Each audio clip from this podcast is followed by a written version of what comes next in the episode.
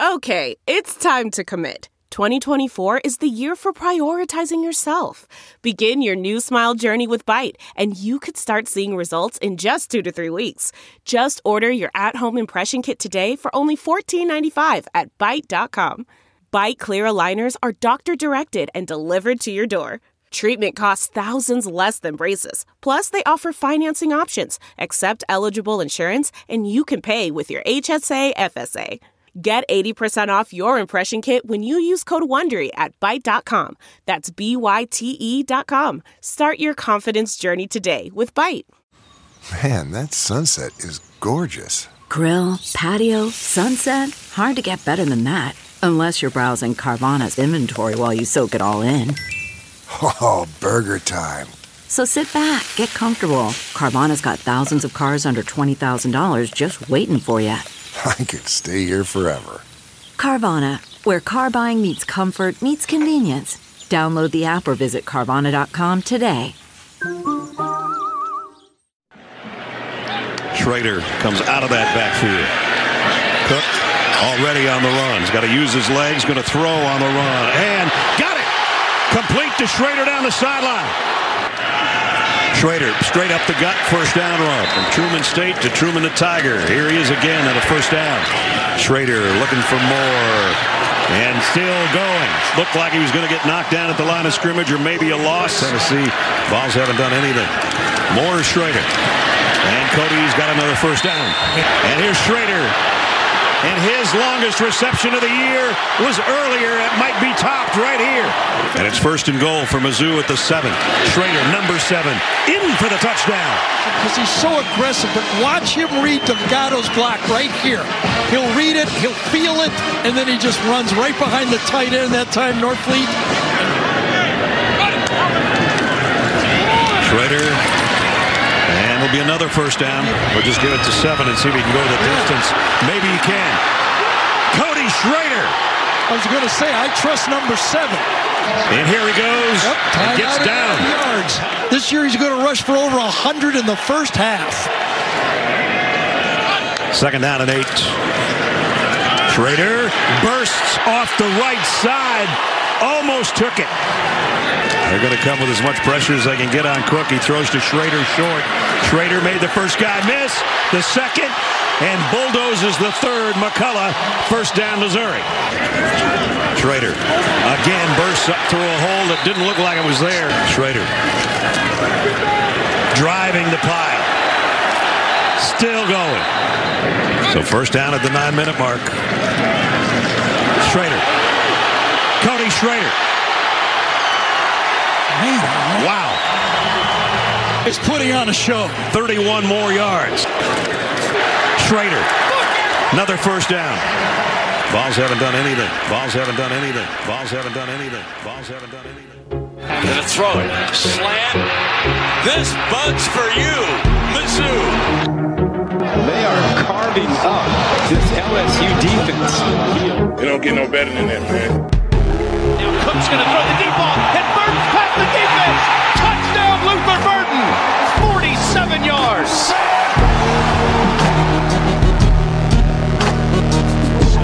Place kick is up. It is. Yes. Oh, a walk-off winner from 61.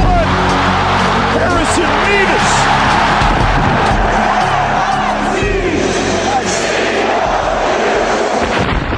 This is the Mazodcast. Howdy, Tiger fans. Welcome to the Mazodcast. I'm your host, Brennan Anthony. Joining me, as always, is my longtime brother, Colin Anthony. What's up, dum dum? And as joins us each and every week, Caleb Bungart. Hello, children. Hey. So we got the full cadre of gentlemen here tonight to discuss the Missouri dismantling of the Tennessee Volunteers 36 to 7. I don't know about you guys, but I feel like this was the most complete, most enjoyable, biggest game Missouri has played in, I dare say, a decade. Oh, it was good. It's real good. I feel 10 feet tall right now and strong as an ox. I feel 10 feet tall right now and strong as an ox. It it did feel good, didn't it? I mean, good lord. Well, they I played, think they played damn good football. I mean, start to finish. Yeah. Yeah, this was uh, what we've been asking for. Four quarters of football, very few mistakes. Uh, You know what strikes me about this Missouri team is that we were so skeptical about as this season began. They've answered every problem they've come up with. They've corrected everything, or at least improved. You know, today's a game where we I, I I've given the offensive line a lot of crap because I'm like, man, they just haven't been able to impose their will in the running game. You know, when when we become one dimensional, well, they imposed their will today. Uh, Cody Schrader, I mean, he's a guy that we've just been looking at like sort of like a placeholder. You know, he's fine. We'd love to give him the fine treatment. He's more than fine. I mean, like he's chiseling his likeness onto the Mount Rushmore of Mizzou running backs. I mean, he's the only SEC running back to ever run for 200 yards and receive 100 yards ever. Yeah, it's ever. It's one of those kind of performances that ten years from now you'll be like, remember that Tennessee Cody Schrader game? I mean, it, it reminds me of like Tony Temple in the Cotton Bowl against Arkansas in 2008, where just Tony Temple owned that game, or Henry Josey in the 2013 Texas A&M game. He took control of that. He carried the entire team on his shoulders in a way. I mean, it may have been the best single player game performance I have ever seen from a football player. It's certainly a Mizzou player. It was incredible. At the end of the first half, I was like, this is the best half of football I've ever seen a player have. And then it just continued in the second half. And other than the first possession, first drive interception that Brady Cook threw all uh, around the 20 yard line that killed a drive, there were very few mistakes. You know, very few, certainly no soul crushing mistakes. We won the turnover battle. We looked good on special teams. I mean, they tried to return a couple of kicks from like the five or the end zone, and we just smothered them. Mevis made everything dead nuts down the center he kicked. I mean, it was as good a football game, certainly, as this team has played all year, but it's the best game I've seen them play in ages. And Eli coached, you know, a hell of a ball game. He kept them playing all the way through, even when they got up. You got to give him credit for that. I mean, all the way to the end where he iced Tennessee's kicker with 30 seconds left to go. yeah, this was a sharp. I, it, you know, we've had good seasons since we've been doing this podcast, since we've been in the SEC. But this is as sharp as a Mizzou team I have seen look on game day since the Chase Daniel era. You know, we've had good games, but this team looked, I mean, just sharp, four quarters, start to finish, both sides of the ball. They dominated this game. They fucking ran roughshod over the fucking Tennessee Volunteers. I watched it again. You know, they do that like 25 minute cut up of the game where you just they just show you the plays and they're they chop everything out. When you watch it at that sort of speed where they just trim out all the fat and they just show you what happened in this game. This is just a game of Mizzou demolishing Tennessee up and down the field both ways. And I don't think Tennessee's a bad team. I think Mizzou made them look bad. I think Mizzou's a really good team. I think they took a top 15 team. I believe that that's what Tennessee is. I believe they are probably the 13th team in the nation. And Mizzou, when they play their A game, demolishes that level of team. It's exciting. Well, I mean, you also have Tennessee who hangs their hat on stopping the run, and they just gave it to them and gave it to them and gave it to them. They could not stop it. That's saying something. Yeah, Chris Doering in the SEC wrap up show after all the games were over, he said there's a certain kind of frustration that comes with knowing a team is going to run the football. You know exactly what they're going to do, and you just have no weapon to stop it. And that's what was happening when Cody Schrader ran the ball. You knew exactly what they were going to do. Now, they did do a great job of mixing up how they got Cody Schrader the ball, but it didn't matter how they got him the ball. He was good for six to 15 yards. It's seemingly in every single possession. Yeah. It was incredible. He suddenly became a receiving back. Yeah, yeah. Where'd that been all year? It's what they should have done against Georgia at the second half, on all honesty. You know, and, and it, it goes to show like Ole Miss was, I think, the number nine or number 10 team in the country going up against Georgia this weekend and just got fucking pounded. And you think, that's not the way Missouri played Georgia. Missouri was in that thing all the way to the bitter end. And there's a reason for that. It's because they're a fucking good football team. And, you know, we looked at Tennessee and we said, oh, Tennessee's okay, but they're flawed. You know, they got beat by Florida early on and they've limped around and they've gotten a 7 2 record just like we have. And this is the moment where, you know, it was a turning point for Missouri because it was the final ranked opponent Missouri had. And they had lost against LSU. They had lost against Georgia. They beat Kansas State, but Kansas State isn't that good and they're out of conference. Tennessee was their opportunity to say, hey, we're not just a good story who's going to have a winning season this year. We're a good damn team. And they took that opportunity and absolutely ran with it, quite literally. And like you said, when he iced the kicker, that was maybe my favorite Eli Drinkwitz moment as his time as a Missouri head coach, because we wanted him to stuff it up Heupel's ass, his uh, butt pussy, as it were, and he did it, and I loved it. And I, I do want to play one thing because, uh, Colin, I think you'll appreciate this. We have gotten a lot of things wrong, a lot of predictions wrong, a lot of the time during this season. But last week, this is what we had to say about this game. I like Missouri to win this game. I just really do. I, I don't understand the line, honestly. You know, maybe I'm biased because I'm a Mizzou fan, but it's like I just feel like our defense is going to give them fits, and I feel like our offense can score. I just, I, I, listen. I think Mizzou wins this game by ten, or should. So, hats off to us. Well, and I, if you play that a little longer, you'll also listen to me predict Ole Miss getting butt rammed pretty hard. I think that might have been a little bit easier to pick, but yeah, you did. I can't, it's hard for me to express how excited I was about this football game because it was a huge game. I mean, it was a, a top 15 matchup between. Against a miserable opponent. Yeah, and Tennessee is just the fucking worst. Their fans are the worst. Their coach is the worst. The players are the worst. Everything about Tennessee is bad. It's a horrible state full of horrible people, and it's a horrible university with a horrible program and they have been as dismissive of Mizzou as anyone since we've joined the SEC.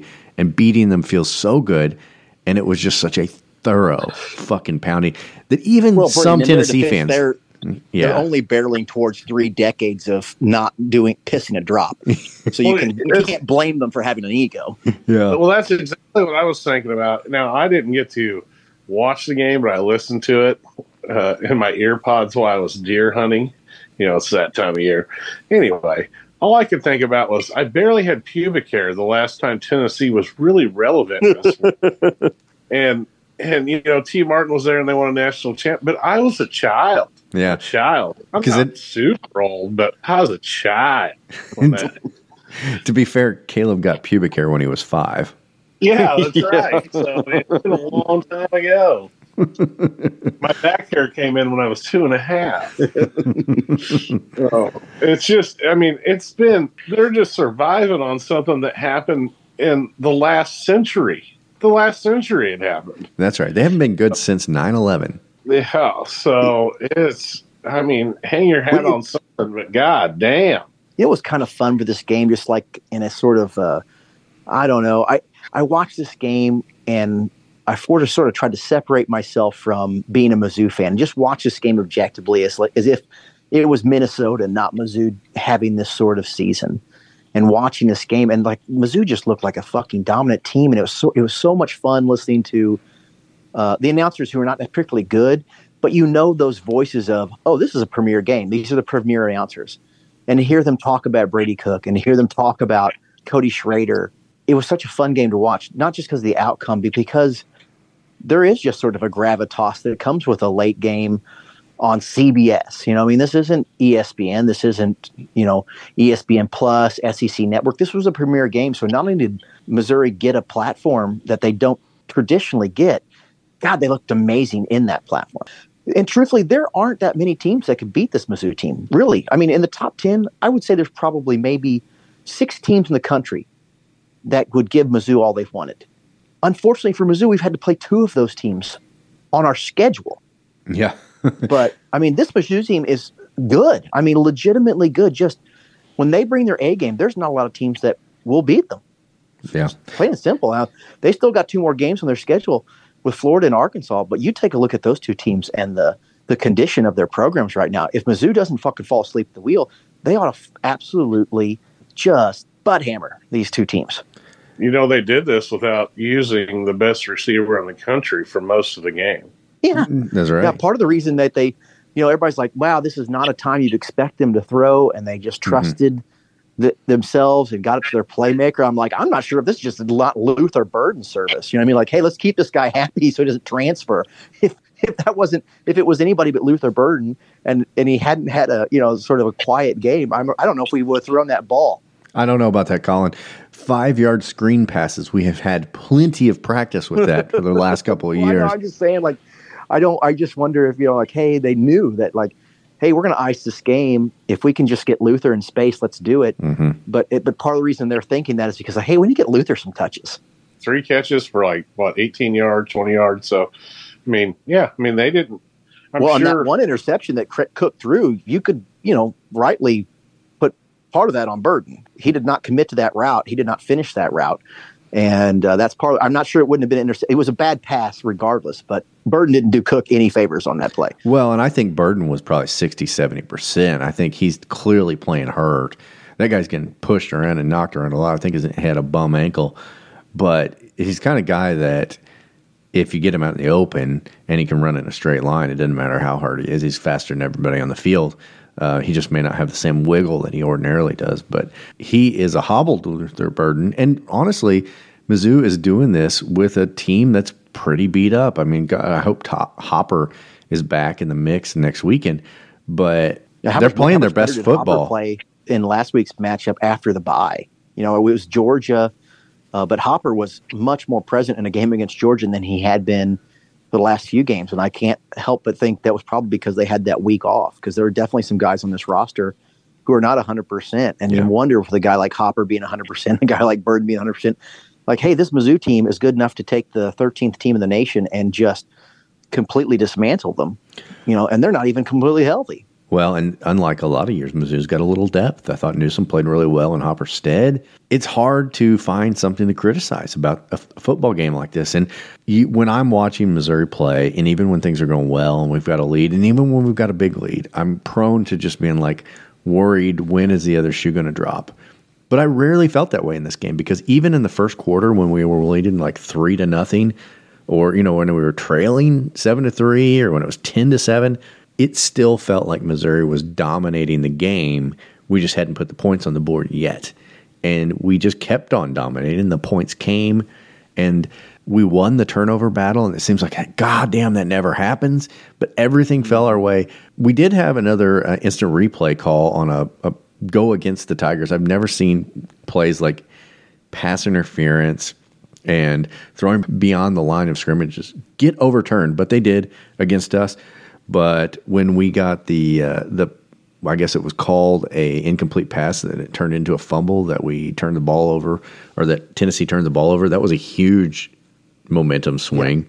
we we looked good on both sides of the ball. Like I said, it is we haven't looked this sharp and you know felt this dominant in games where you just sort of don't worry about things on either side of the ball since Gary Pinkel, since the Chase Daniel days. I mean, that's how good they looked. Yeah, you're not wrong. They they do look very good. This is the defense we had had thought that was going to be our defense. You know, it just took them a while to get there, but Tennessee scored seven points, and the fucking touchdown they had was a fucking shithouse luck lollipop throw. I mean, did you see that fucking pathetic lollipop that guy threw up in the air? Yeah. This wide receiver had to dive underneath it and make an incredible play.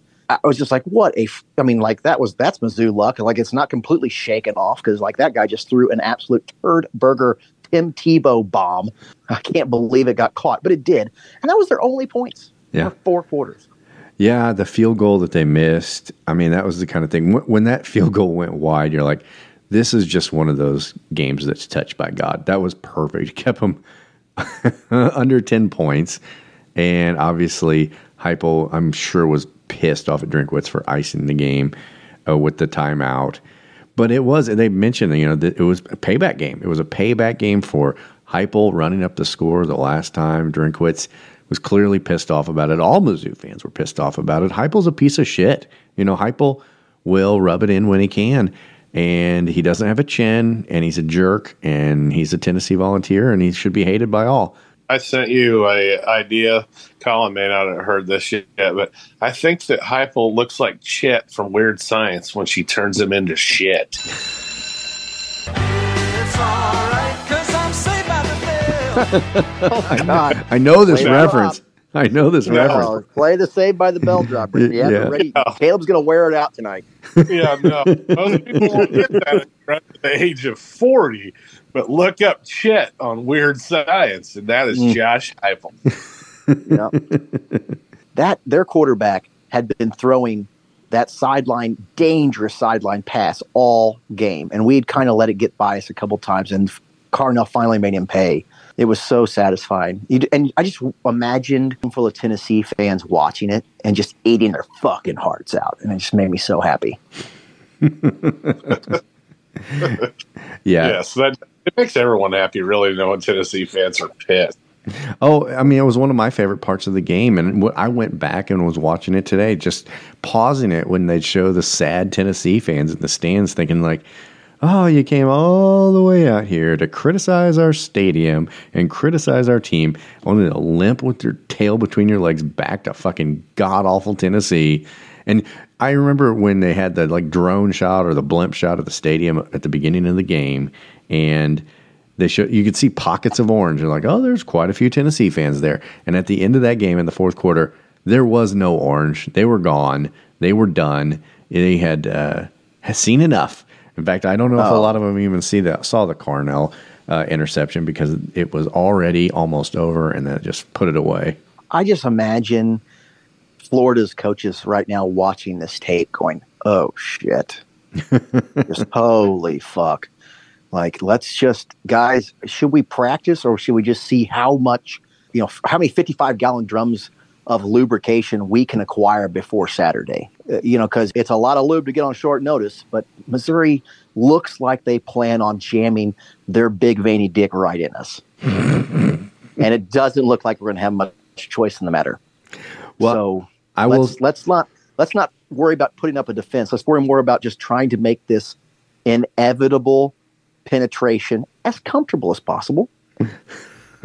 I will say this: I, I do think that Florida is fighting for bowl eligibility, and that they're not altogether an impotent team like, say, Arkansas or Mississippi State. You can't take a Florida Gator team for granted, even a bad Florida Gator team, because we've seen enough college football to know that on any given Saturday, you can come out flat and let a team come up and bite you. So they Missouri still has to bring it. Missouri still has to be the team we saw on Saturday to win, but they're more than capable of doing so. If they play their best game, they don't even have to play their best game. If they play three quarters like they have in so many games this season, they will beat these Gators.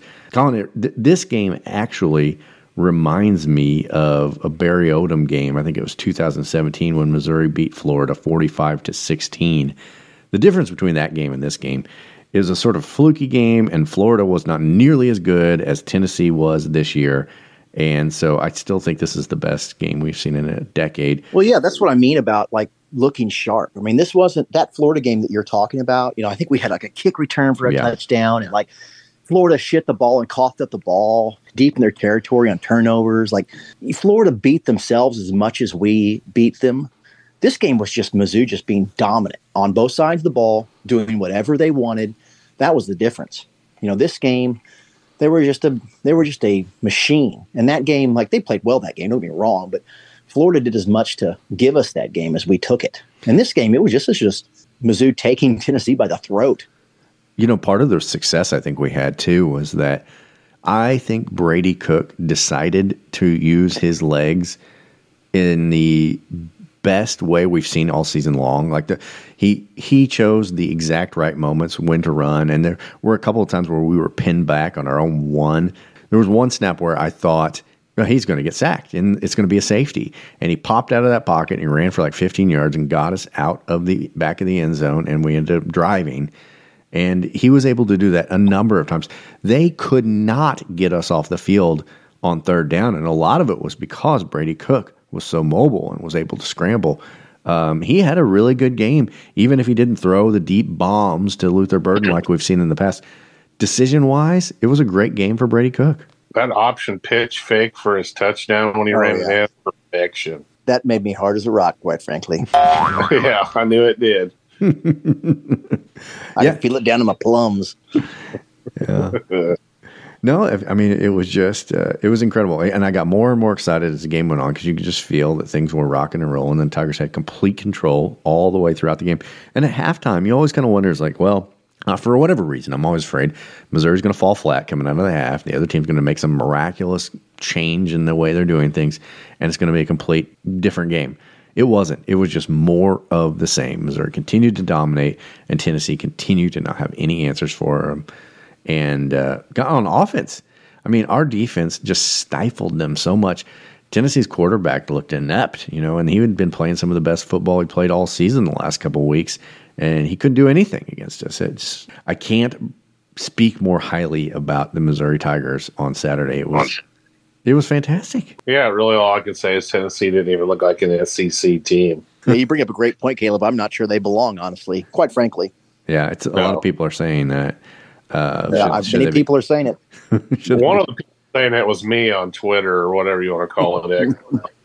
Yeah, so I I believe that they don't belong. Kick them out. They haven't done anything since the last century. That's right. So, uh, anyway, we are moving on to Florida. Guys, we have a lot of voicemails. Obviously, people were fucking jacked about this game. So, why don't we take our first break of the day? We'll get into the uh, Mazodcast mailbag segment and hear what you all had to say about this huge triumph for the Missouri Tigers, a 36 to 7 win over the number 13 Tennessee Volunteers. This is the Mazodcast. Vols haven't done anything.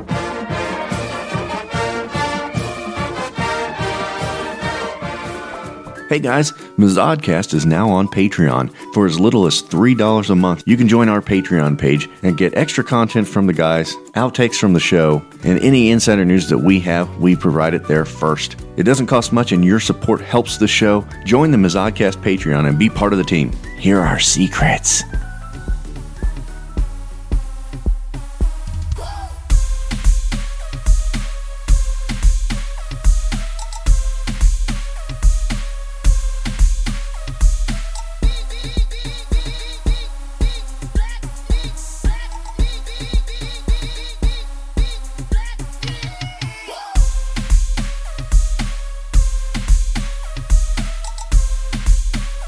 We are back, and as promised, it's time for the Mazodcast mailbag.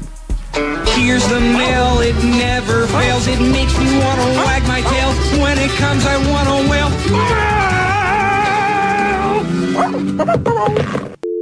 Hey boys, about 30 minutes before the game here. Why in the holy fuck did they take Houston Nutt off of CBS and put that goddamn Rick Neuheisel? That motherfucker is so annoying, man. I mean, he makes me want to go in there and just fucking choke myself out or something. He just, he's so fucking annoying. Anyway, uh, we, uh, beat these fucking corn cob motherfuckers. Uh, these guys suck ass. Tennessee is terrible. They have a terrible fucking fan base. The whole state's fucking terrible. Smells like shit. And it's, I just can't stand them. Anyway, let's go Missouri. All right, we did go. Please beat these son of a fucking bitches. I can't stand them. They're so fucking pompous with no goddamn reason to be. No fucking reason to be. Three years ago they were in the fucking shitter. They lucked up. They fucking lucked up. They fucking found a coach who knows how to fucking coach offense. And well, they caught everybody by damn surprise. This year, not everybody's by fucking surprise anymore. Fuck the, this is the fucking worst fan base, the most annoying fan base, the most disingenuous fucking fucks in the history of college fucking football. And three minutes into this game, I'm already fucking into it. And my God, the damn hard on that I've got for you guys right now, even though there's no fucking score, could not be measured by Blue Chew. M-I-Z-Z-O, me and fucking you. Carolina jackpot. Thank you. I'm sure you enjoyed the rest of it. Uh, yeah, after that interception, I mean, I was bummed out, but the defense was so good. I went to take a leak, and by the time I got out of the bathroom, Missouri had the ball back again. I didn't even have time to get aggravated about the interception, and then it was all good after that. The interception did not matter. Hey guys, it's your boy.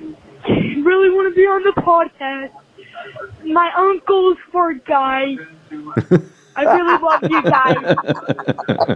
Fart guy's famous. M-I-G-F-K, you boys. Sorry, that was my dumb sister. Uh, your stupid sister. Uh, yeah, Fart Guy. Fart Guy's relatives. Fart Guy's nephew is calling in. Welcome to the show, child who should not be listening. Fuck gang, uh, halftime, uh, 13-7, Mizzou. Fuck Tennessee, fuck the horse they rode in on, and fuck Josh Heupel and his fucking box full of fudge rounds. I fucking hate them, And you guys should be up on them at least by three touchdowns right now. You're fucking playing with your food. I wish you'd just go on ahead and eat the son of a bitch. Uh, because it's there for the fucking taking. Well, why is it that every SEC team, uh, besides mine and Yearn, has a fucking tight end slash fullback hybrid player like this McCallan Castles fucker for Tennessee whose DNA is half fat back grease fucking pork skins and half Sam Pittman fucking big nippled brown jug titties. Fuck 'em. Fuck Tennessee. Well, them brown jug Tennessee, titties. still me and fucking you. Yeah, I feel a little chubbed up talking Fucking about Sam hey, good lord. Where's the leather strap at? I'll tell you every time when we get voicemails that I get on the computer a, a transcript, you know, like voice to text. It has no chance with Carolina Jackpot. It's you ought to see the number. It puts a little asterisk by words it cannot understand. It's half the words. The app just starts to smoke, and it just starts repeatedly showing the emoji of a guy frowning with a gun to his head. Yeah, AI technology is not there yet for being able to interpret and translate Carolina Jackpot. All right, just calling in to say that obviously there's a lot of game left, so no conclusions yet, but that first half is a great example of why Heupel was not, uh, why his offense was not anything too special, at least when he ran it at Mizzou. Sure, he runs the score up when teams are weak, but when you have a real defense against him, it's nothing too special, so that's about it. Yeah, when he was at Missouri as the offensive coordinator, I always called it the fastest three and out in football because uh, most of the time what they did was manage to get off the field so fast and wore the defense down to nothing. You're not wrong. What up, gang? 19-7, third quarter, Mizzou in the lead. Cody Schrader and Brady Cook are proof that not all heroes wear capes. I'm loving this right now. I'm really fucking loving it. But I want to know why the fuck the damn crowd get so fucking silent on the damn Brady Cook 45 yard pass? Set up all this fucking shit. I mean, goddamn, it's a football game, not fucking art class. Show some fucking emotion. Anyway, I don't know. My friend Rob, I do the podcast with, he predicted Tennessee to win this game by double digits. Guess what? I told him, you got a small penis. And you're fucking wrong. M-I-Z, me O. M-I-Z-Z-O, me and you. God, you got me so excited I can't even spell. I'm so happy. Woo! Yeah. Well, we have small penises and we got it right. I hope Carolina Jack has a pontoon boat that he enjoys himself on. I imagine he does. Man, Cook coin is fine, but where is this Cody coin? Because baby, I am buying. M-I-Z boys. Yeah. Cody coin's to the moon. Run the score up on Josh Heupel and his fat turkey gobbler neck. Yeah, I guess I just missed where Christian McCaffrey went into the transfer portal. What a game by Schrader. What a game by the defense. Tennessee can lick my balls. Cody Schrader better be getting his dick wet tonight. M-I-Z. Yeah, Cody Schrader gets all the pussy tonight. M-I-Z, baby. Can I get a hiya? I offered up Twink Caleb to Cody Schrader as an offering. It's a not a bad offer. No, it's a good offer. He, if he didn't take it up, he's missing out. It's sweet, sweet, sweet. Rocky Top, you'll always make the sweetest sour grapes. Good old Rocky Top, Rocky Top sour grapes. God damn, boys, is this a fucking cure for erectile dysfunction? Because I am fully erect. All two and a half inches of it, boys. Woo! M-I-Z. it felt good. Yeah, I'm telling you, I, I my erection tore the seams of my bike shorts. It mm. was, it was, it was worth watching. It was a great football game. There were a lot of wives that didn't know why they got poked Saturday night. All right, baby, let's go. Fuck Heupel. I hope he swallows all this hobo cum. Hobo cum. With a side of taint cheese. Taint cheese. And he washes it down with some fucking hot dog water. Hot dog water. Let's go, baby. M-I-Z. Z-O-U. I had a good feeling about this one, so I put a bunch of money on Cody going over on yards. I put Burden for an anytime touchdown, and I even went over for Cooks for pass. I don't know why I just felt like this was going to be a good game, so I put a lot of money towards Missouri. Normally I do emotional risk management and bet against them, but yeah, today I was like, I think they're gonna get it done today. So I'm I'm pretty surprised that they did it in such dominating fashion because last year was such a, a shit show. But I'm glad they did it. MIZ and hey, no Mizzou Blues this week for me. So I think I think this is cool. This is a good feeling, but I don't want to get too happy. We just gotta ride this thing out because you know Jesus loves football. That's right. That's right. You know, he never gives his name, so I'm just going to start calling him Keith. Keith. Yeah. No. I hope Keith put that in a parlay. I uh, I don't know his name either, but I can 100% guarantee you it's not Keith. Well, that's because other than Keith Mahorn, I don't think a single black guy on the planet's ever been named Keith. Keith Sweat, motherfucker. I will never do one little thing to you, baby. And I'm gonna give you every bit of my love tonight, girl. yeah, Colin, take But- that. That, that guy's been the background music to more fucking than any guy in the world. Keith Get up, kids. What's up, dum dums? Long time listener, first time caller. Just wanted to start off by saying M I Z. I hate Tennessee. Fuck Josh Heupel. This team's a top ten team in the country, if not maybe dare I say top six. I don't know. Say You it. Boys, let me know. Say but M I Z, love this team. They're certainly better than fucking Louisville and Oregon State. Fuck that noise. Yeah, they're they're so easy to love. I mean, like I said, they the offensive line questioned at times. They were dominant. We thought Cody Schrader was a placeholder, dominant. We thought Brady Cook wasn't good enough. Dare I say, eh, dominant might be strong, but really fucking good. I mean, every time we try to find a flaw with this team, they seem to answer the bell. We're better than Louisville. I I watch a Oh, lot of football. Without I play question. a lot of- I've watched Louisville play. We'd murder Louisville. I mean, like fifty to dick murder Louisville. Oh, I saw people, you know, blabbering about, oh, Kansas and Missouri should play. It'd be a good game. I was like, no, it wouldn't. Like, listen, oh, Kansas is having a better season than they've had in a long time, but Missouri would push them to the ground and make hot, non-consensual love to them. Yeah, M- Mizzou would be dominating the Big Twelve at the moment. Suck my fucking dick, you double chin, fat fucking piece of lard. Fuck you. fucking eat my shit, suck my cock. God damn it, this game felt good. Also, laugh my fucking ass off, drink ice a fucking field goal when they were down fucking 29 and the fuck shit. Oh my god, this was cathartic. Oh, fuck you, Tennessee. M-I-Z. I love a good to eat my shit. You know, I love a, I love a good, a well placed eat my shit always tickles me. You know, you know who it reminds me of? Drinkwitz reminds me of Spurrier. I mean, like early on, Spurrier, he doesn't have the success that Spurrier eventually had, but Steve Spurrier is like an elephant, man. That dude never forgot. And if he got a chance to fucking rub your nose in it later on, he would do it with a visor on his head. Yeah. Ball coach. The old ball coach. Fuck Tennessee!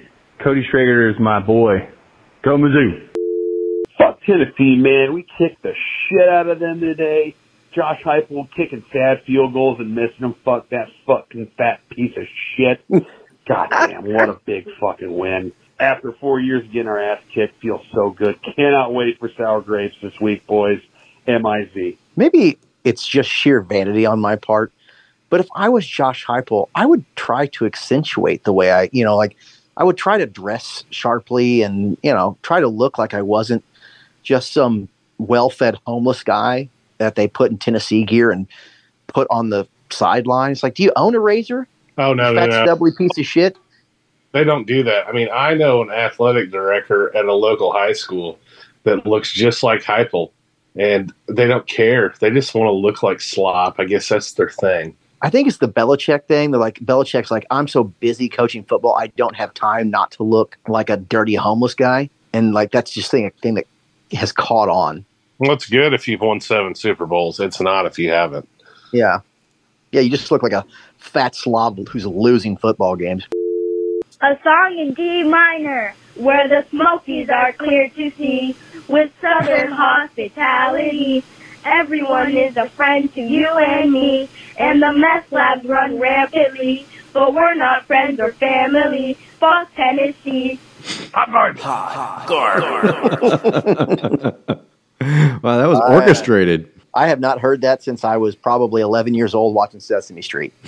A lot of songs about meth labs on Sesame Street. Well, that was that's an old that's an old one. Uh, Bert and Ernie sung that one. They weren't big Tennessee guys. Hated them. They weren't big heterosexual sex guys either. Wink, wink. Roommates. Confirmed bachelors. had to record the game, fucking work. But um, anyways, I know he's not a player, but damn, Kirby Moore might need to play of the game because some of these play calls are just wide the fuck up. No, it's going to be Cody Schrader. yeah, that's the easiest one you've ever had. Yeah, not a lot of mystery in this Guy one. who had like 300 total yards from scrimmage. Sorry, he's going to get the nod. Yeah. Yeah, there's going to take all the mystery out of that one, but yeah, it's Cody Schrader. Spoiler alert. But you're right. The, the offensive line deserves a lot of credit, and they have not played this well in every game this season. But man, they did everything that was asked of them. They, they really they manhandled them this, this in this game. Well, boys, it could have been better, but God, that win feels good. I'm excited for some sour, sour fucking grapes. I don't know if it could have been better. I mean, yes, I guess we could have gone without an interception, but my God, I mean, you could not ask for much better of a football game than what we witnessed on Saturday. I can't believe I'm saying this. I'm happy that Brady Cook has another year of eligibility. What the fuck? No, you're right because he's a good quarterback with great legs, which is such an awesome thing to have in college. And truthfully, he's probably not built for the NFL. You know, he doesn't have the arm strength really. I mean, I don't think there's any chance that Brady Cook gets drafted. Maybe he has a great, but the, overall, he will be our starter next year. You know, we're going to have that option. And I don't know what happens with Horn, but you know, the way Brady Cook has played this season and considering the roster that's coming back, you know, we talked about change of residency for this football program. I don't see how that change of residency doesn't at least change for next year too. Yep, sorry, fellas. I was out squirrel hunting and uh, didn't get to see the whole second half until later on this evening. And fuck you, Tennessee. Let's get some motherfucking sour grapes up in this bitch. Mazodcast English Missouri fan here. In celebration, we gave Tennessee football the biggest Cleveland steamer it has had for years and years and years. We absolutely shat over those cunts. They didn't know what hit them. Cody Schrader, go get laid, son. Just fucking great. Battering ram. Defense, alarmingly good. Not many mistakes. Funny what happens when you don't make stupid mistakes. Eli Drinkwitz, and you know what? I'm going to go and get a camo top because I believe in the troops. Happy Veterans Day in Tennessee. Fuck you. Cunts. Yo, Mazodcast and listeners, we just embarrassed the Tennessee Volunteers. We embarrassed their football team. We embarrassed their fucking dorky ass fans. We embarrassed their Humpty Dumpty looking coach. And no, all the King's horses and all the King's men are not going to put that shit back together again. I think we broke them. I think we broke them like we broke Kentucky. They're going to lose to Georgia. They're going to lose to Vandy. Mizzou is good. Tennessee is average. And what's up, fart guy? Fart Guy is the local celebrity this season for uh, the, the mailbag. Yeah, he's touched something in our uh, fan base. He resonates. I hope we hear from him. Well, you know, Brendan, we uh, do a pretty sophisticated show. You know, not a lot of sophomore humor on this show. So Sure, sure. it It's all business. I mean, that fart man would be so uh, Popular. popular. Yeah. Me too. It's a lot of serious professionals listening. You know, there were two teams on this uh, schedule this year going into this season that I wanted a revenge on. That was Kentucky and Tennessee. And to beat them by a combined 46 points is just sweet, sweet nectar. Fuck Tennessee. Let's win out. Go to New Year's Six game. MIZ. Yeah, hi, this is Robin. Ooh, it's a lady. And I'm just calling in to say that the only hot garbage that I saw at Brofield yesterday was the way that Josh Heupel looked. Hot garbage. M-I-Z. I agree, Robin. You ain't wrong.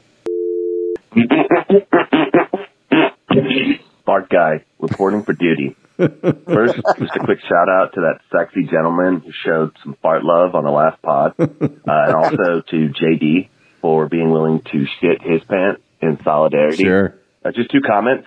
One, that field goal miss at the end of the game made my small pickle go from six to high noon. Uh, and two, after this game, I think that Mizzou seriously has got the best team in college football. And I'm not saying that with dick in cheek. I'm actually willing to bet my last pair of Hanes on it. Just a fantastic pod, gents. Keep fucking that chicken. Keep fucking that chicken. Fart guy out.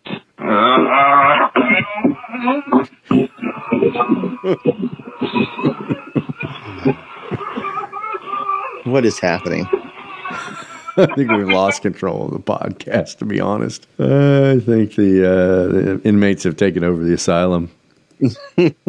Glad to hear from your fart guy. All right, Colin, Caleb, uh, as much fun as that was, we have important business ahead of us. We have gotten to do it a lot this year, but this is probably the most important time we're going to do it all season long. It's time to play a little game called Sour Grapes. What you got there, sour grapes? You got a grip of sour grapes. Ooh, them sour grapes. You brought them sour grapes. Sour grapes, sour grapes. You got them sour grapes. Oh, sour grapes. You brought a grip of sour grapes. Oh, whoa, whoa, whoa. You got them sour grapes. All right, Colin, do you have any sour grapes for us? Yeah, I feel bad. There were so many. and We had, I had to curate them basically, and I'm sure I missed some gems. But I'm just going to run through what I've found for you guys. Thanks to Jay Bryan, got to give him a shout out. He uh, he does almost too good a work. I mean, he's like he's got me so many sour grapes tweets that it, it's hard to get through them all. He's uh, because you know, quite frankly, Tennessee is the most bitchy, whiny, Karenist. Uh, I don't know how to say that. They're the worst Karens in the SEC. They're just the worst. Yeah. And Well, so, uh, yeah, the sour grapes are plentiful. That's right. It, it's when you beat Tennessee and you think, oh, in a game like this where Missouri completely dominated Tennessee, they might turn on themselves and say, oh, well, we need to get better or Heupel's got to figure things out. And the grapes won't be that sour. But no, not with Tennessee. They're such terrible, terrible people. They'll blame the refs. They'll call it our Super Bowl. They will say we're a poverty program. They'll pull out all the sour grapes coping mechanism stops and uh, just a cornucopia of sour grapes. Brennan, uh, Will, Dr. MAGA says, Congrats, Missouri, on winning the Super Bowl tonight. Sour grapes. So let's start out with the Super Bowl. Yeah, this is uh, Super Bowl number eight for Missouri this year. We're almost running out of fingers. The CAD at Sawyer the CAD writes, Congrats on the Super Bowl, Missouri. Good Lord. Laugh emoji. Sour grapes. Felt good. I wa- good Lord. I wonder if he's like, man, these guys played good. It was really must be their Super Bowl. Keith Ives at Archives at 35 wrote, Crazy that we're Missouri Super Bowl. Sour grapes. Yeah, it is crazy. Uh, you weren't. Tennessee hasn't been anybody's Super Bowl since 1997 or 98. Get the fuck out of town. no one cares about Tennessee that much. It's just fun because you guys suck dick. Like all you fans are awful human beings, and it's fun to beat you. No Super Bowl. Sorry, Caleb. But CT Vol at Vol Stuck in CT would disagree. He says, Can't wait for Missouri to think they deserve this. Still a poverty program, still inbred, still irrelevant. Sour Yeah. grapes. Those are the kind of things where it's like, okay, so if all those things are true and we beat you by 20 points, what are you? What are it's a- such a self own. They're too stupid to understand that though. Pat at CFPB underscore Pat writes, refs are 100% the reason Mizzou walk on running back is setting records on Tennessee. Yeah. Sour I feel like- okay, maybe a hold got missed here and there, probably on both sides, but you're going to watch a guy run it down your throat and catch passes and cumulatively put up 300 yards against you, and you're going to be like, oh, that was the refs. Yeah. no, the official blaming. I saw so much official blaming. I'm like, how can you possibly start blaming the refs over dinky hold calls? By the way, why don't you just look in a mirror once in a while and say, hey, maybe our team is holding too much. Maybe this is a problem instead of blaming the officials and thinking that they can account for 30 fucking points that you were unable to score. Oh yeah, that one last last night. That guy wanted Tennessee to file charges against the SEC league and the officials. It's Well, just- a- again, it's this wasn't just like oh we won at the wires. Like we dominated Tennessee wire to wire. At Tommy Succinto says, I guess this game is the Super Bowl for Missouri because this D two running back is playing the game of his life and killing this D. Vols have no shot against UGA. I agree with this. This Yeah. is as as uh, self effacing as you're going to find in a Tennessee fan. Yeah, yeah. Self awareness. It's rare. Sour grapes. at zero context Vols writes, I hate Missouri and their stupid ass football field. Saw a lot of this. They were unhappy with our turf. Yeah. You know, in lieu of being able to uh, anything else to to bitch at, they just like, oh, you know what? Yeah, you guys are jamming it down our throats, but your field looks weird. We don't like the way your turf looks. so, you know, stick that in your pipe. So sure, you you know you're dominating us and and and ruining our season, but at least our turf doesn't look like that. I wi- I wish we could have been at Neyland Stadium to kick their ass like that in front of 105,000 dumbasses. That would have been even better. Yeah. Yeah, and I feel like Tennessee fans don't have any room to make fun of aesthetics about anything when their color is orange, the most despicably ugly, obnoxious color any program could have. Fucking orange. Well, Neyland Stadium has a reputation too as being a complete crap hole too because it's been it's like a patched together trailer park because they keep have added on and added on and added on and it's like a you know It's a Cold War relic. yeah I mean like it's it's it's a crap hole it just happens to hold a lot of people Oh, I like this one, Colin. Didn't know Mizzou had that much money to pay the refs for such blatant nonsense calls. Sour grapes. I like this. Uh, Mizzou is the is yet is a poverty program in one hand, but we have so much money that we can afford to pay the officials to uh, call a game in our favor. Classic Mizzou move. The SEC is always trying to put their thumb on the scale on Mizzou's benefit. Brendan I I, I intentionally took all the officiating uh, sour grapes out of my list just because like there was so much of it and it's all just the same shit and it's like come on guys Yeah. you're gonna you're telling me that the SEC's in the bag for Missouri Yeah, I know. There, there's a million of them. I see. I see refs. It's okay if Missouri does it. Oh, these refs are cheating for Missouri. I'm sure. I'm sick of these refs. Missouri's holding like crazy and going back and hitting after the whistle and getting no calls. It's just so much cry baby belly aching and uh, there is no granted calls go against your team sometimes it sucks it's hard but there's no bigger mating call for a fucking loser than bitching about the officiating after your team loses. And it's ever so much more Loses when your team gets points. blown out. You know, like I said, this wasn't close. You can't say, "Well, if that one play had gone our way, we would have. We, they wouldn't have got that field goal, and we would have won by one point." It's like, fuck you guys. You need a goddamn miracle. Brendan at uh, Rick Wilson one writes, "Classy Mizzou fans booing every time one of our players gets hurt. I've never done that at Neyland. Nice job, Mizzou. Sour grapes. So classy." Yeah.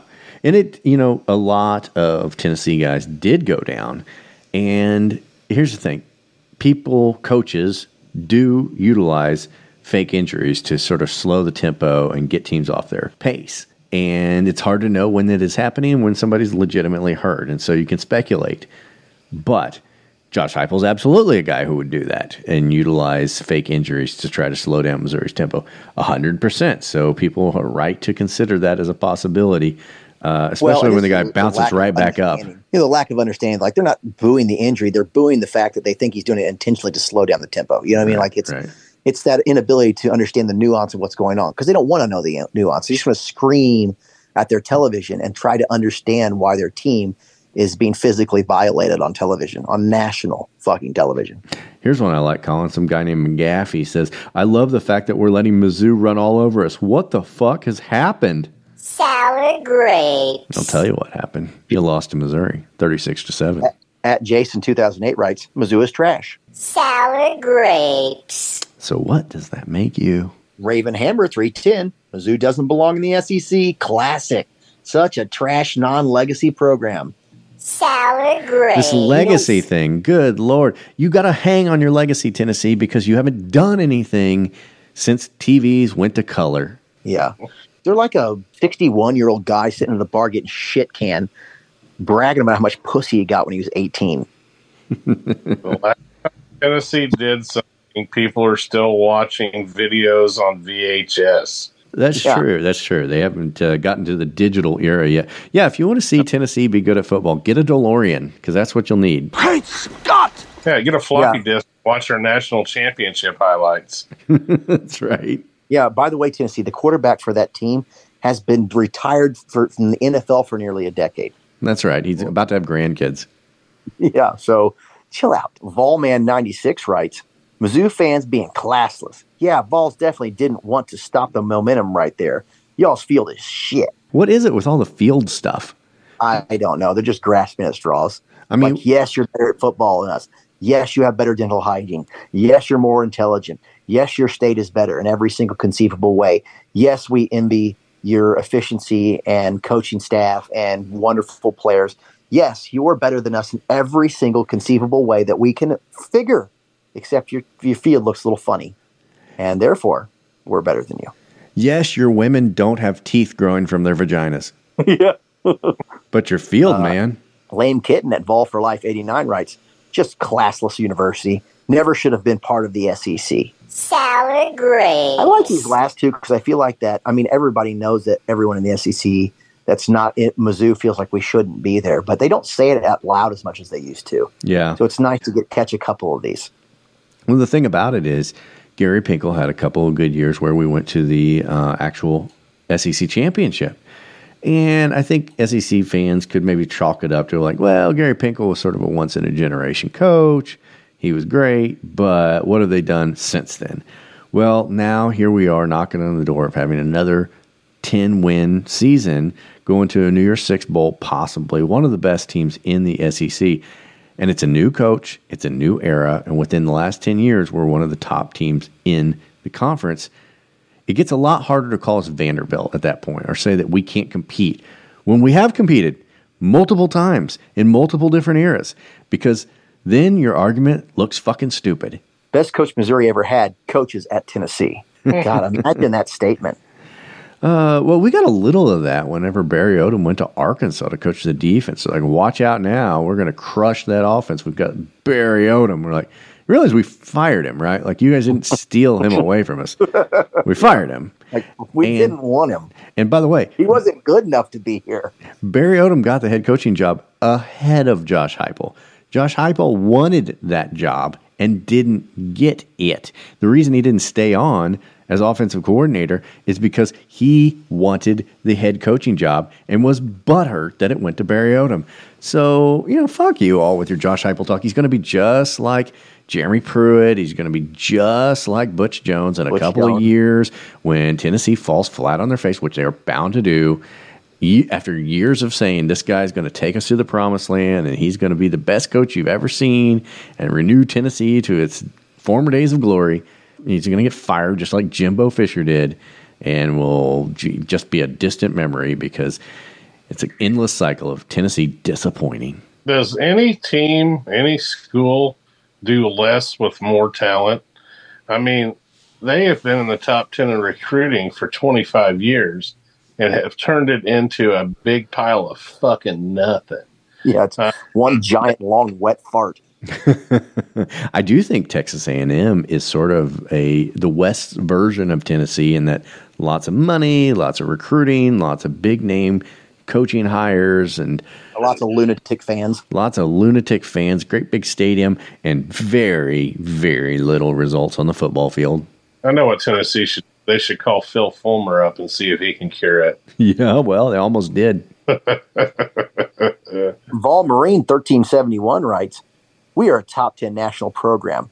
Mizzou, not even in the conversation. What is this based on? Saying this, saying this after we just housed your team, just boat raced you. Sour grapes. Year, when when has Tennessee been a perennial top ten team? When? It, only in their own minds. That's the only Not place in my this living memory, Caleb. Not in I my just living memory. Yeah, but last year they put together a pretty good year, but other than that, like they haven't. It's just not there. Well, and, and they've had. I, was, I don't want to be like like they haven't been Vanderbilt. All right, you know, I mean, like they've they've had some seasons where they've been okay and they've made some wins, but the success that the relative success they've had compared to the attitude that their fan gives everybody is just insane to me. And by the end, that was the last sour grape I had. I sent you one last one, Colin. I think you'll appreciate. Oh, it's our favorite. Clay Travis. You guys may know Clay Travis because he used to talk about sports. Congrats to Mizzou, but this is a completely indefensible and pathetic performance by Tennessee. Josh Heupel's team is total garbage on the road. No matter the opponent, major issues in year three. Sour grapes. Yeah, we didn't beat them. It's just we're, they were bad on the road. I'm just glad he could take time off from bitching about LeBron James and Colin Kaepernick long enough to still make a tweet about college football. I'm so to listen to Clay Travis on the radio in Nashville talk about sports on 3HL, and that's all he did. It was crazy. And it's been so long ago. Tennessee wasn't good then either, it's been decades ago. By the way, That's right. And that'll do it for Sour Grapes. Sour grapes! But we left literally dozens and dozens of Sour Grapes tweets on the cutting room floor because it would just go on and on and on and on uh, because they're just such terrible people and they cannot deal with reality. Oh, I sent you all those ones last night from the Vols message board. Yeah. That wasn't even close to being all. They're, I mean, they're wanting to sue the SEC conference, multiple people over the officiating. It's it's just moronic. Well, as much of a joy as this game was, there was a lot of other football that went on around the league. So why don't we go around the horn now with the SEC? Well, we break our bread at Waffle House. Our teams are pretty good. We even play some basketball when Jesus says we should. So pour a little bourbon and repeat right after me. We built a church for Saturdays and called it SEC. Jesus loves football. Okay, Colin, would you fire up the Paul Feinbot? Will do.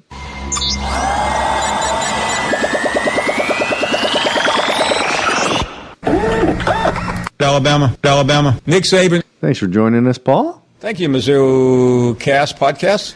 All right. First game I got up here is the Ole Miss Lane Kiffins versus the Georgia Bulldogs. It was a big one. Number two versus number nine.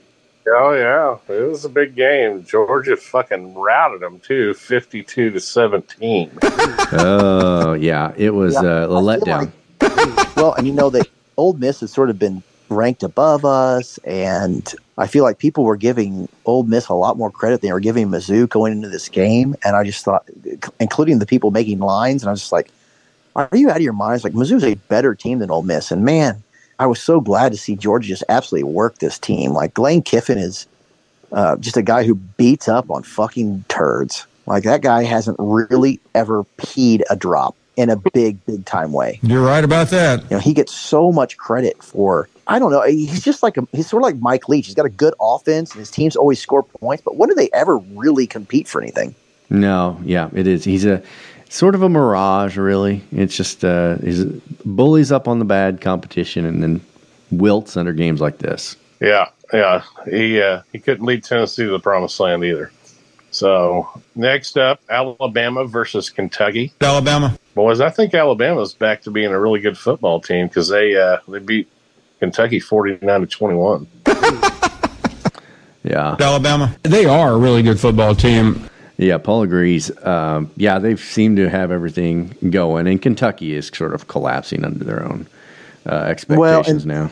I think you know people can forget that, it, especially at um, some important positions, that Alabama can be a little young. And like I said, I, they're allowed to regress a little bit as they sort of reload. I think the transfer portal makes it harder to just maintain a roster full of five stars, three positions fucking deep. So uh, they're having to probably develop players in a way that they haven't in the past, and it shows a little bit. And they're still beating people as they do it. Yeah, absolutely. And then in a game that I actually caught the last part of was Florida versus LSU, and Florida actually hung with LSU for a long time in this game. Yeah, LSU only broke it open those last eight minutes or so and won fifty-two to thirty-five. I love it. Yeah, that Yeah, was it made me a little nervous for next week. It reminded me a little bit of Mizzou, Georgia, and that like Mizzou hung for a good long time, and then at the like I said, last eight minutes or so, it all just came apart. All right, then we're moving on. Vanderbilt played South Carolina this week, and Vanderbilt lost to South Carolina forty-seven to six. Yeah, South, South Carolina needed this one bad for their uh, their own well being, emotional well being. I want some uh, some whiskey. Yeah, and uh, Vanderbilt's as bad as they have been in a long time. Special Because kind of bad this year. newsflash- Yeah, newsflash: South Carolina blows. Yeah, they're not good, and they just dick stomped them. And then moving on, we had Auburn playing Arkansas and Sam Pittman's glorious titties. Yeah, um, bouncing boobies. Arkansas, uh, Arkansas put up ten. Auburn put up forty-eight. Yikes. Uh, Hearing rumors that Sam Pittman may not coach another game for Arkansas. I don't know if that's true or not, but I've been seeing some of that floating around the internets. That's so sad. You know, they're another one that is a perennial top 10 program in the country that just seems to never do anything. Yeah. They also have a very inflated sense of who they are, and they have less uh, history of success than Tennessee. So they're even weirder with their confidence. yeah, they're not good. And last time Arkansas was really good, Jerry Jones didn't have liver spots. So, uh, so anyway, I think the last game on the schedule that was was going on was Mississippi State and Texas A&M, and uh, Mississippi State decided to be like Arkansas, put up ten. Texas A&M 51. Then they fired Jimbo's ass. How insulting is it that in Mississippi State you get blown out by 41 points and the leadership of your opponent's like, not good enough. We're firing our coach. And paying him seventy million dollars not to coach. The best job in the world is getting fired as a SEC football or any college football coach. Unbelievable these buyouts. Halftime of that game, that Texas A and M was presented with a hundred and sixty million dollar check from boosters. So I think they can afford to get rid of Jimbo's ass. Well, and guys, I want to bring this up. There's a a guy, just a random fan called Hail State Muse, who said he would get a tattoo on his face if Mizzou goes ten and two this season. Yeah, this was back in July or August, maybe.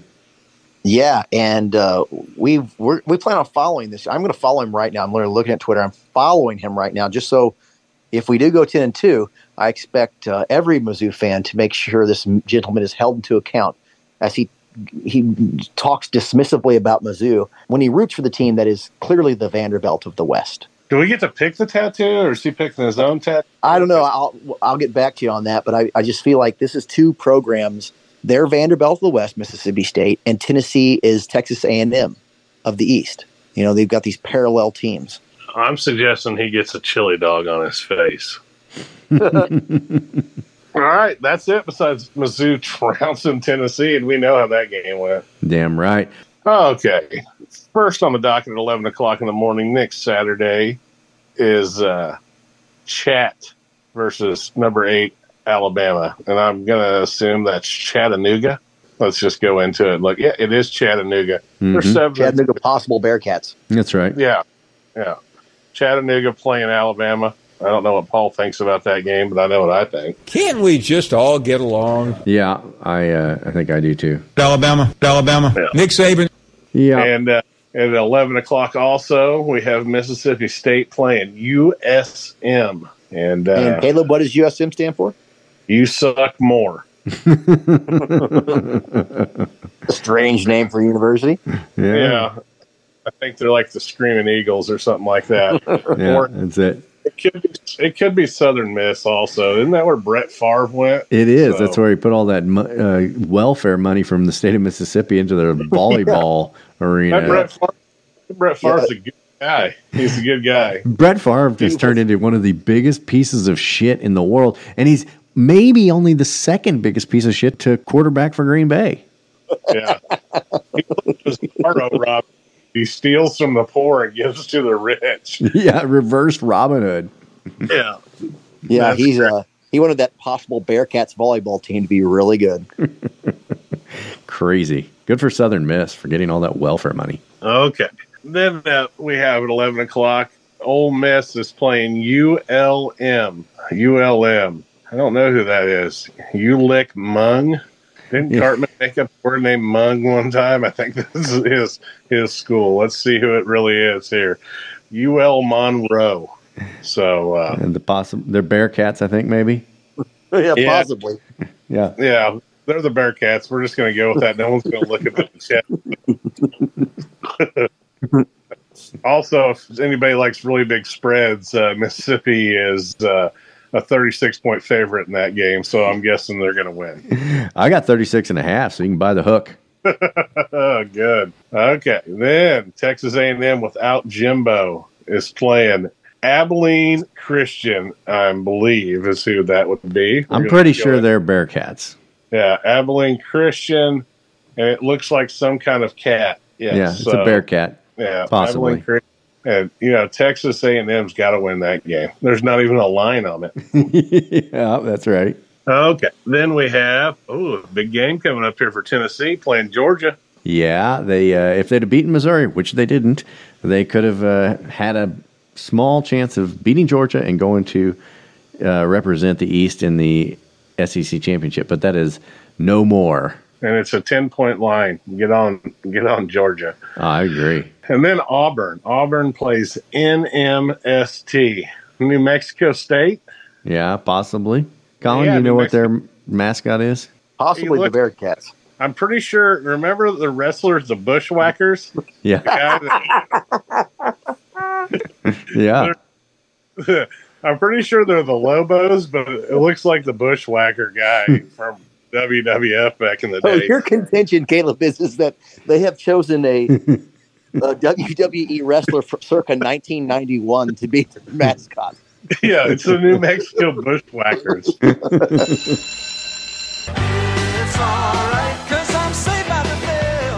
Yeah, this is not the first time a WWF wrestler.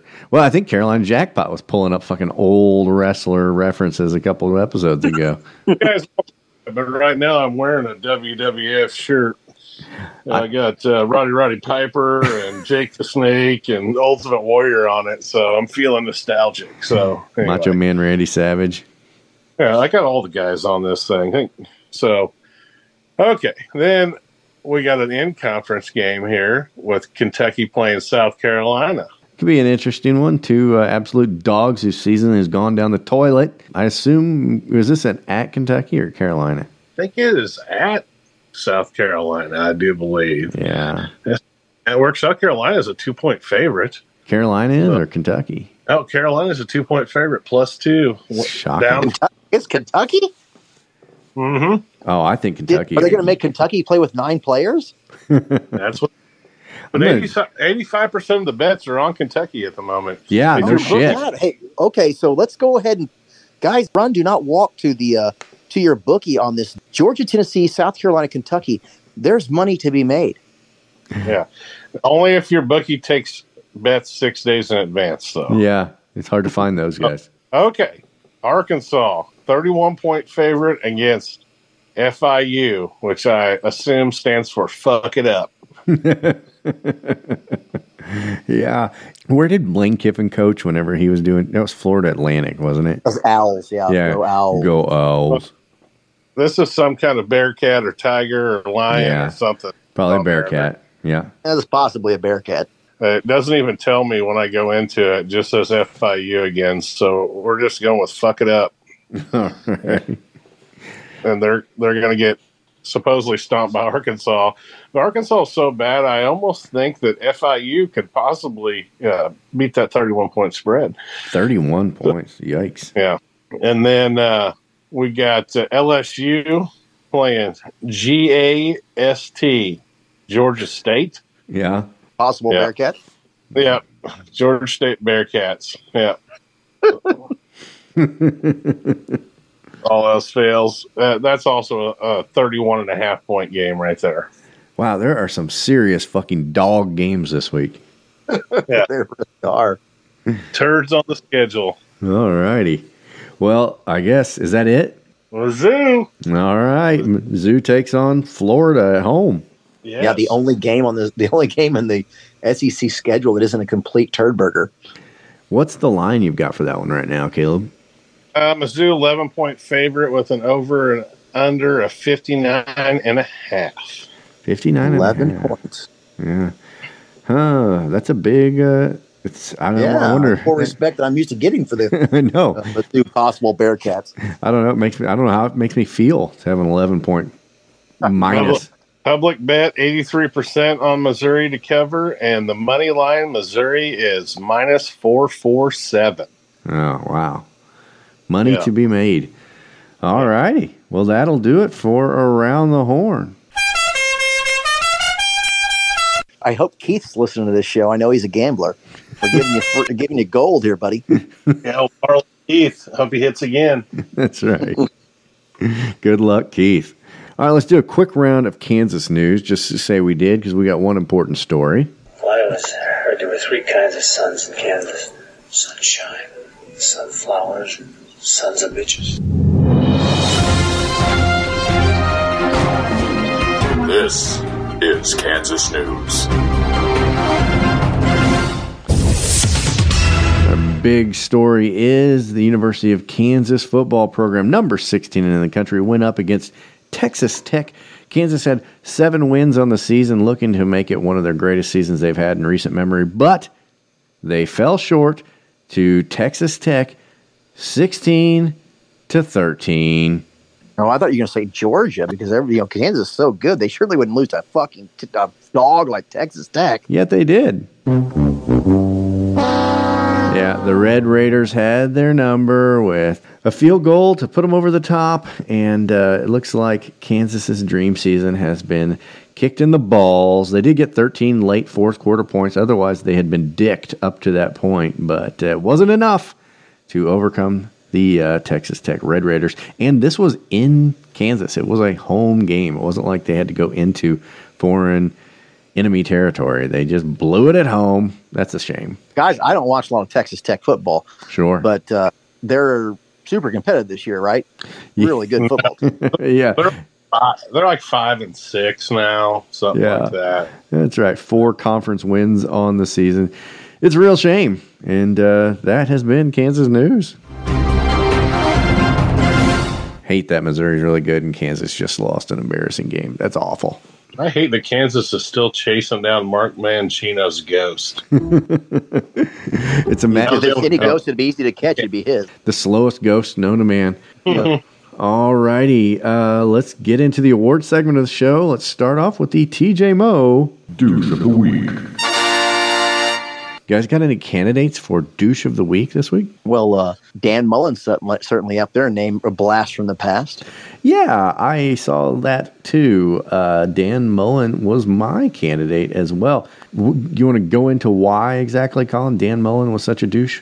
Well, basically, he was talking trash on Georgia. He, he's I don't I think he's he's an analyst for some I don't even know who or what anymore. I mean, like he's obviously fallen out of favor as a coach and is now trying to work in the media. And then basically, He's on releases ESPN, his- I think. Yeah.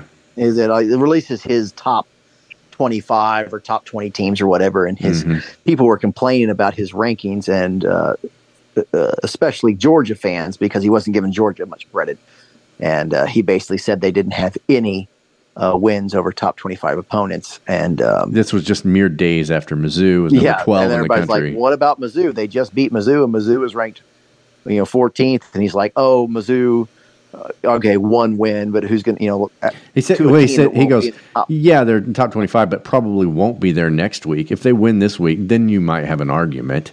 So it's like, first of all, he's changing, he's moving the goalposts because he said it wasn't a top 25 team. And then he said, yeah, they are a top 25 team, but I don't think they will be in a week. So that's not what we were talking about before, but whatever.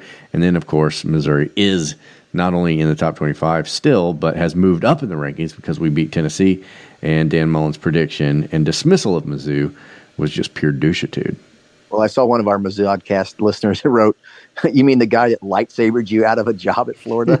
I, I found that particularly entertaining. Yeah, I enjoy that too. Fuck him. He was a very unlikable coach and continues to be a very unlikable analyst. And I'm happy Yeah. to name him douche of the week. unlikable human being in general. Caleb, Yeah, you he never even fucked a shark like McElwain did. yep. yeah, that at least had McElwain gave him a little charm, you know. Yeah, that guy fucked a shark. It made him human, Brennan. It made him relatable. It did. Uh, yeah, that Florida's had some interesting coaching choices. You've got uh, weirdly despicable things like sex with seafood, and then you got weirdly despicable things like just hiring Dan Mullen. Anyway, Billy Napier's no much, not much better. Uh, yeah, I'm happy to make Dan Mullen uh, douche of the week, Caleb. Unless you've got any other late entries for the position. No, that's a good one. I always like to nominate like Barrett Sallee or somebody, but you know, he's just Well, Barrett Sallee definitely picked the balls. I know that'll shock everybody Yeah. to win this game. A lot of people did, but uh, We should talk to uh, Sally Barrett about it at some point, Brennan. Once maybe once we get a little closer to the end of the season. he's probably taking get this it Mizzou going. season hard. I imagine. Yeah. Well, I mean, no, Brennan. He, you know, he's compl- he tell you he's completely objective. He just calling them how he sees them. Yeah, that's that's the Sally Barrett I know. All right, congratulations, Dan Mullen. You are the TJ Moe douche of the week. All right, now let's get on to the more important award. Now it's time for Kirk Farmer's Hair Player of the Game. And as we alluded to earlier, probably never as uh, easy of a pick as we got tonight for uh, the Kirk Farmer's Hair Player of the Game award. I th- I'm afraid there's no mystery in this decision. Unanimously, I think I can just speak for all the guys and we'll say Cody Schrader. Yeah. You know, when I, years ago, like 2012 or 13 or whatever it was, when I texted Colin that Kirk Farmer's Hair should have its award, it was, it was, this day was what it was meant for. That's right. It's been building to this moment. It's, it's Yep, been, that's right. It's been 10 years and, uh, it, it, it's finally upon us. I hope, I hope within the next couple of years that somebody lives up to the Monty Hard's neck roll. yes, Um, I was going to say, like, you didn't just coin the Kirk Farmer's hair player of the game. It was also the Monty Hard's neck roll player of the game. yeah. so I hope this next year in basketball to this Cody Schrader thing because he's definitely earned Kirk's hair. Sure. Hey, has anybody seen Kirk recently? Is it still beautifully blonde or has he worked in a Brennan. tint of Oh, It- gray? It's, of course it is. Of Well, yeah. course it is. But any This hints of gray, like a little salt and pepper kind No, of Brennan. situation? No, I mean, he runs like the the farmers, um, like investment fund or some shit like that. Basically, just decides how they're going to invest money. He just a rich guy living a rich life, and so you know they obliterate any gray hairs. Uh, and uh, you know, this is a guy who spends a lot of money on facial treatments. Let's just put it that way. and uh, of course, he was a trash quarterback, but god damn that hair. Beautiful. It's beautiful hair. Yeah. All right. Well, Cody Schrader, congratulations. You've earned it. I, you, you've set a lot of records and you're going to win a lot of awards, but none of them as prestigious as the Kirk Farmer's Hair Player of the Game. All right, guys, we are moving onward to Florida next week. Uh, Florida is not the Florida of old, but can be dangerous. Like I said, they're looking to get bowl eligible, and they're really in the spoiler role, and so Missouri cannot overlook them by all means. Yeah, uh, they're I want to beat them because Billy Napier looks so much like a guy who would have a giant monster energy tank decal on the back of his pickup truck window. With truck nuts. yeah, which was what makes him so popular in Florida. Yeah. yeah. Yeah. Like we get this guy. He makes sense to us. I I, I, I just think a baby alligator into a gas station to get a sticker.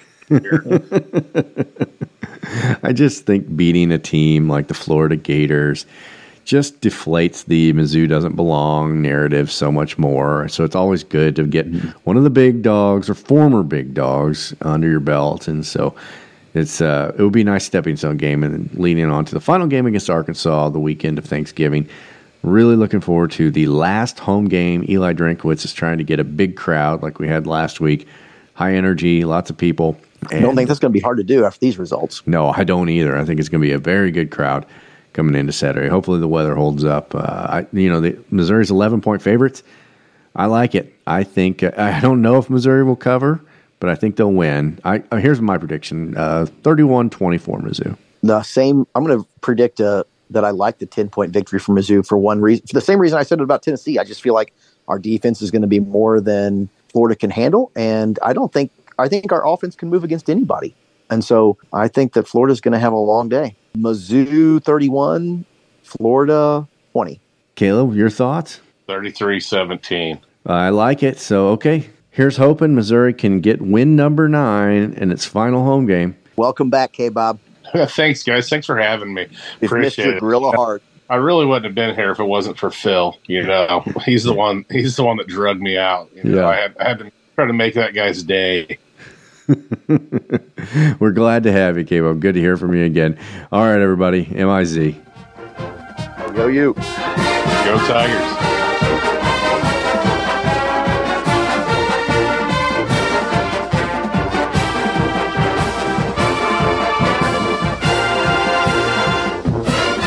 It's a lot of lube to get on short notice.